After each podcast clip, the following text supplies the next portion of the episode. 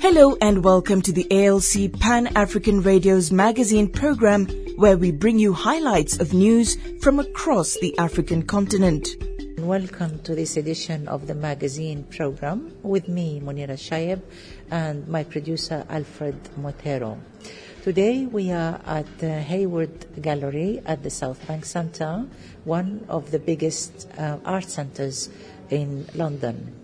The centre uh, is in the southeast of London, where we are attending or covering an exhibition by Kader Attia, a French Algerian artist.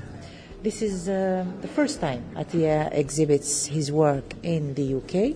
He has already exhibited in other parts of Europe and uh, as well as Canada and Australia. And we will be talking to him later on in the program. But for now, we want to give you a flavor of his work. As we come in on my left, there is a big portrait of an Algerian lady. She is from Oran, which is in the west of Algeria. And she is um, doing what looks like Oriental dance, dressed like an Oriental dancer. And she looks like she's doing it in a, in a bar with people, you know, giving her money and putting money on her clothes and stuff. To my right, there is a little bit of information uh, about the artist. He was born in 1970 and grew up in the suburbs of northeast Paris.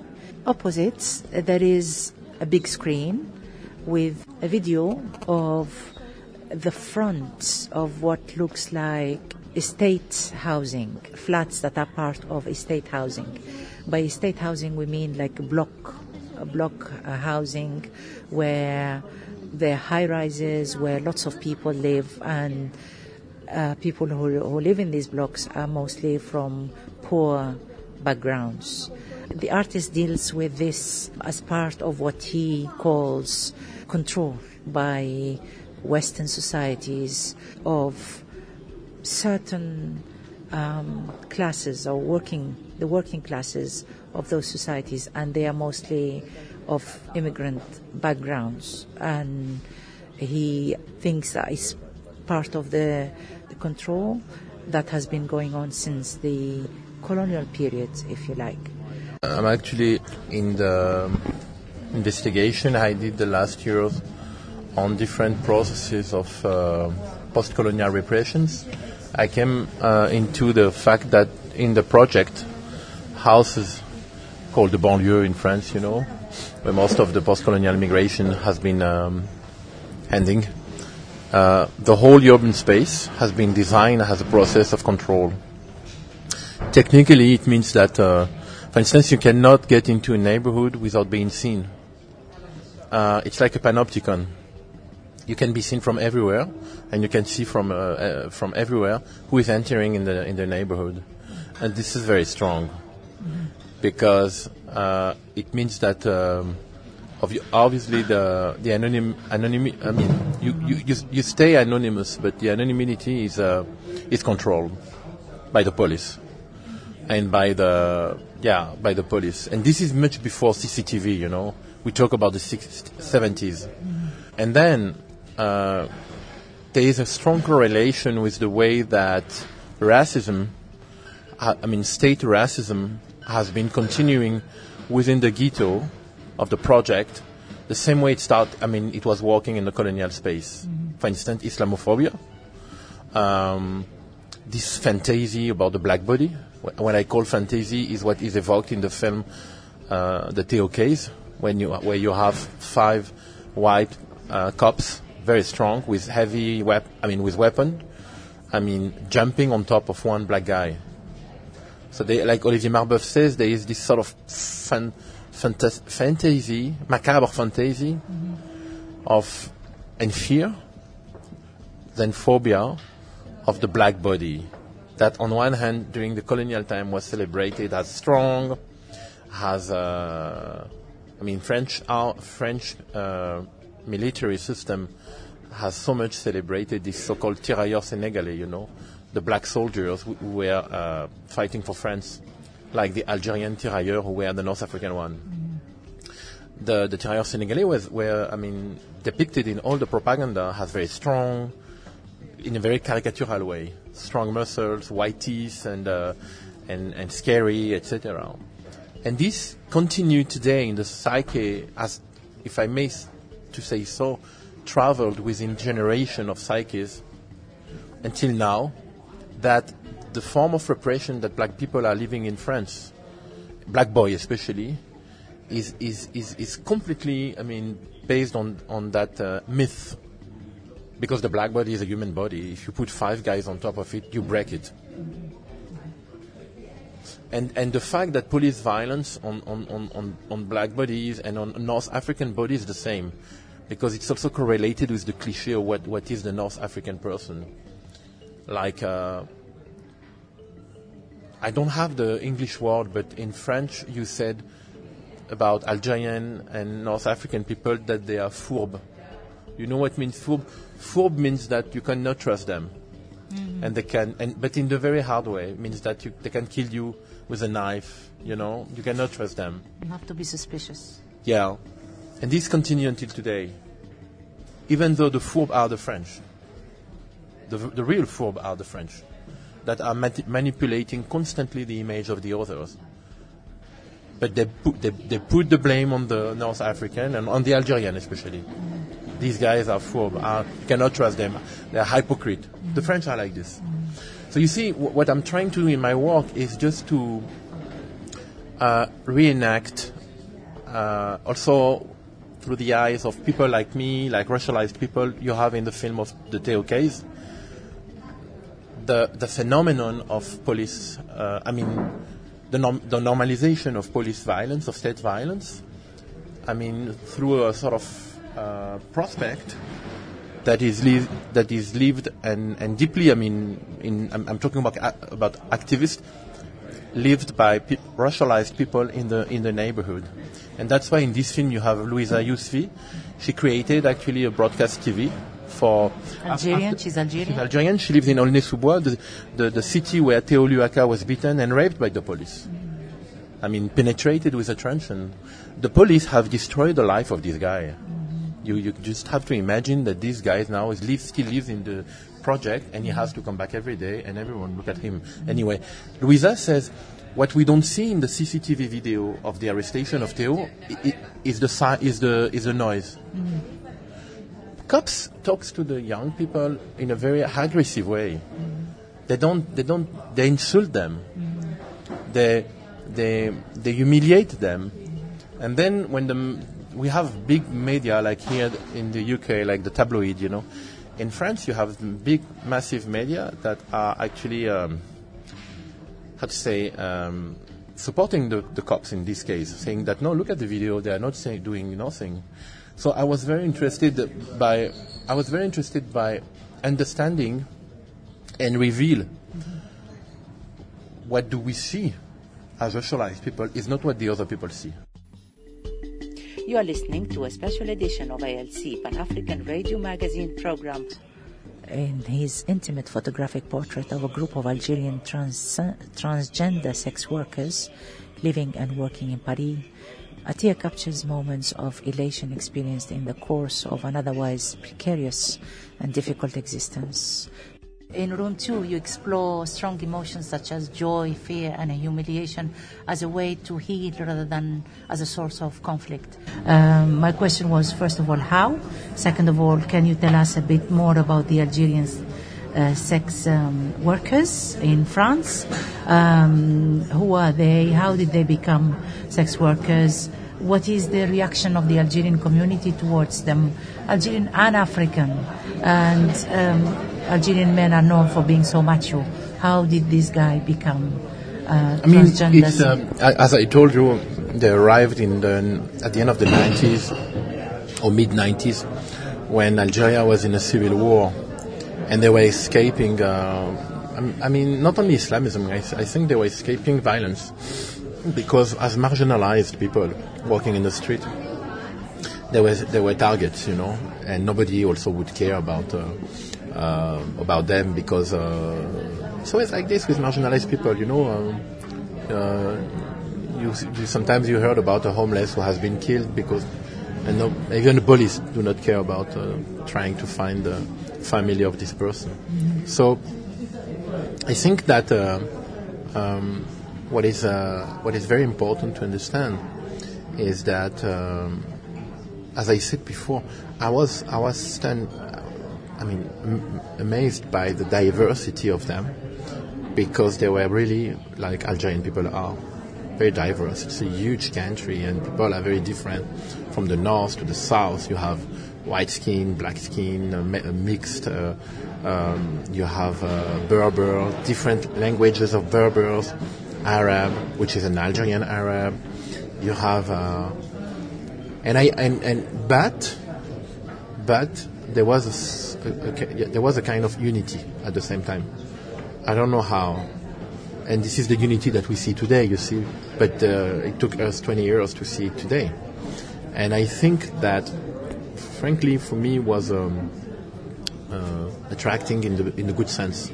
I was very interested to uh, understand more about them, and uh, to finish with, I have to tell you that I was very impressed because in that time, still I do, but you know I'm I'm less young now. But in that time, I used to hang out and walk a lot in the street by night, etc. And this neighborhood where they were walking were a very tough neighborhood with very violent young uh, macho guys. Uh, so uh, were they transgender when they were in Algeria, or they did they, they become yeah, yeah, they transgender? Mm-hmm. Most of them were in Algeria already transgenders, and then they they, they escaped there because they wanted also to uh, to uh, yeah to live uh, as women. And uh, in Algerian society, it's, it's, it is not accepted. You know, mm-hmm. you know that Iran society do accept them more there is in Iran, uh, I mean, in Pakistan too. Mm-hmm. In Pakistan, there are the Hijras. But in Algeria, no. It's not Islam, it's also very macho society. It's cultural. Yeah, it's cultural. It's like, I think Algerian and Sicilian are, are much closer, you see. Mm-hmm. So it's kind of uh, very macho things, which is also hypocrite because in the macho society, there is also sort of um, queerness mm-hmm. that is, uh, the, that for instance, in the case of the Algerian, I know that many of them were with um, very tough guys, very tough guys. Also, sometimes even uh, some Islamist guys. So you see, it's it's it's very huge contrast. Huge contrast. This is room four. A bit of information in this room. And it says, for much of his career, he has made art that explores the politics of Western museums. And a quote from him I have always been interested in staging the obsession what he calls the obsession of the Western modern mind to organize the universe. Uh, explains the artist. My work specifically, that which deals with museums, is looking for a way we can escape this. Here we go back into the past and the way that uh, colonialism of the non-Western world has been possible because of an agenda. And this agenda was born into the the century of modernity, when the when when when philosophers started to, I mean, separate the the God, the religion, and uh, and the society. Uh, they started also to uh, apply this uh, concept of the of the of the society of the world to the others hegemonizing them, you know, and this and, and, and that's why I'm very interested because uh, what I'm this this sentence actually is the archaeology of colonization. Mm-hmm, mm-hmm. Also, in this same room, um, there is the concept of mirrors. yeah, yeah, not long. The mirrors and masks, and um, what you call the still under-acknowledged influence of African art. You spent time in both the Congo and Senegal. What were yes. your impressions? What took you there, first of all? And second, what were your impressions and why do you think African art is still underappreciated? I mean, I went there because, I mean, um, because of uh, something that is in the end not, not that important. What is important is the, the, the, shock, the positive shock I got there. I discovered really like this sort of complexity of uh, the others. And uh, from North Africa to Europe, I thought that sub-Saharan Africa was completely uh, uh, um, pri- primitivized, if I may. and I because I found society that they were uh, smart, fine, um, complex, um, and, life. and also that has given to the West culture so much. So, of course, many people tell you, oh, but we knew about the influence of African masks to Pablo Picasso. They never spoke about this officially. I did in 2009 when there was this exhibition in Paris called Picasso and the Masters that I visited twice, and they were not African masks in the whole exhibition, but they were all the painter uh, that we know. And then I wrote a text and I did the mask mural because I wanted to show to the audience in a very simple way the reflection of their face into a surface that has been sculpted by an African anonymous artist and which actually was cubist before cubism.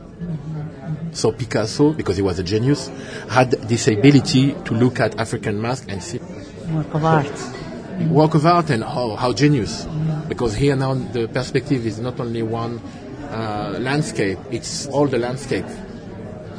That's it. And, and but I did it, and that's and I did it in 2009. Now we talk about restitution, but I mean I did it in 2009 because in that time it was almost 10 years ago now. And I mean, I remember that so many people in Paris were telling me, "Oh, colonization is over. What are you talking about this? Why? Why? I mean, these people has got their independence." And in this room, uh, we are in room six, by the way. There are lots of videos of people that look from, they look like uh, they are from a part of Asia. And there are chairs with, uh, with amputated limbs, uh, amputated legs. They're called shifting borders, comprised of three separate videos and a series of uncanny sculptural elements. In these videos, Attia explores personal and collective trauma and the legacy of violent conflict in East and Southeast Asia. One of the main traumatic events that this work deals with is the 1980 Gwangju uprising in South Korea, in which more than 600 people, many of them students, were killed by government troops. Attia elaborates on the relationship between contemporary Western medicine and traditional healing practices, uh, in particular those that deal with mental illness. Attia's research in this area, a key subject for the artist, took him to Dakar, Senegal, where he witnessed an ancient healing ceremony called Ndeup, in which the horns of sacrificial goats and sheep form the centerpiece of a ritual that involves the whole community. trauma in the last room that is expressed in a movie that goes back and forth between Vietnam and South Korea is a how to say is actually um, is exploring the way that one society which embraced capitalism, liberalism, has been trying to hide is a shamanic culture. Although the communist one, which was I'm not communist, huh, but uh, I've, I've, I have to say that I've been impressed that Vietnam has been able to, after they banned huh, uh, one ritual called the Len Dong, they, in 1985, te- during 10 years after the war, they finally accepted that this was culture. So in Vietnam, it is more clear that shamanism, traditional healings, mysticism, I don't like this word, but they use it in terms of uh, sometimes animism. It's part of the society. In South Korea, no. It exists, but it's den- denied. But you also explore it in Africa, how Africans have ways of healing a person from If you- trauma. I mean, in, I mean, for Africa, you really need to see my work called uh, "The Field of Emotion." It's about 18 movie where I have interviewed psychoanalysts, historians, traditional healers, priests, imam, rabbin, um, philosophers, uh, and I mean, people uh, about madness.